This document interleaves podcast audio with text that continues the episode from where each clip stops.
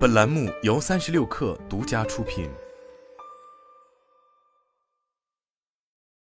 本文来自微信公众号“三亿生活”。近年来，海外新闻出版商与大型科技巨头之间的关系趋向对立，俨然已经不再是什么秘密。谷歌、Meta 等公司在全球范围更是受到各出版商、商业媒体、战略同盟等对象的投诉和诉讼，似乎陷入到了无休止的被索赔状态中。不只是欧盟、澳大利亚、加拿大、英国等国频繁因此起诉谷歌等公司。日前，新西兰方面也已宣布正在立法，并将基于澳大利亚类似的法律和英国、欧盟此前采取的措施拟定。对此，新西兰广播部长威利·杰克逊指出，像谷歌和 Meta 这样的大型数字平台免费托管和分享本地新闻是不公平的。新闻制作是有成本的，只有他们付钱才公平。威利·杰克逊对此还坦言，但 Meta 方面显然并不这么认为。其全球政策主管陈凯文就指出。互联网平台在为这些商业媒体提供免费营销，而这样的做法会降低媒体的可信度，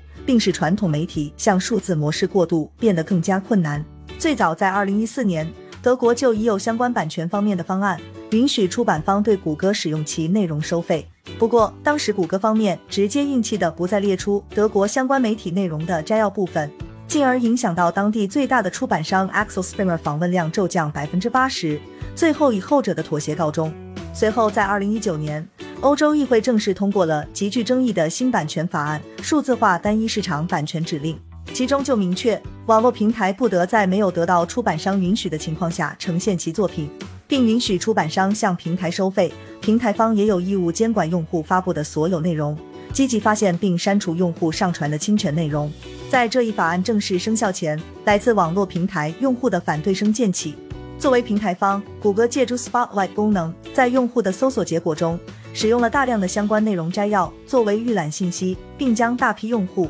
截流。但对于用户来说，则显然更关注自由和不受限的浏览相关内容。毕竟，谁都不想再为这些数字内容付出订阅费。不可否认的是，谷歌与 Meta 等公司的确也逐渐颠覆了传统媒体的商业模式。虽然他们并非内容生产者。但凭借大量搜刮内容、收集数据以及打广告的方式，却显然在攫取着传统出版商的利益。事实上，出版商在这些年来也并非全然没有变化。其中，以《纽约时报》为例，截至二零一九年十月，其数字付费用户已达四百七十万，是其实体报刊发行数量的三倍，并且订阅也为这家报社提供了近三分之二的收入。但这样的结果，一方面得益于其对内容质量的把控。另一方面，则是积极在数字出版领域的尝试，并在相关内容中嵌入更多的多媒体形式。然而，《纽约时报》毕竟是少数被迫出售《洛杉矶时报》、圣地亚哥联合论坛报的报业集团 Trump 才是常态。随着用户出现订阅模式疲劳、选择性新闻回避等现象，无论实体报刊还是数字订阅都没能实现增长，所以缺钱也就成为了这类商业媒体的常态。因此，将炮火转向破坏者。也就不难理解了。更为重要的是，在更多相关法案出台以及监管机构的压力下，谷歌方面在二零二零年开启了支持新闻行业的授权计划，同意向德国、荷兰等四个国的相关出版商支付费用。自今年以来，谷歌也同意向欧盟三百余家出版商支付相关费用。显而易见的是，谷歌的妥协姿态给了更多出版商可乘之机。此前，在二零二二年 INMA 媒体创新大会上。政治家报首席运营官 Dorth Biergard Knudsen 就在分享中表示，未来商业媒体与科技公司在内容、数据、广告收入方面将会有着更多的竞争。除了要求谷歌等公司为内容付费外，Dorth Biergard Knudsen 还认为，随着第三方 copy 陆续终结，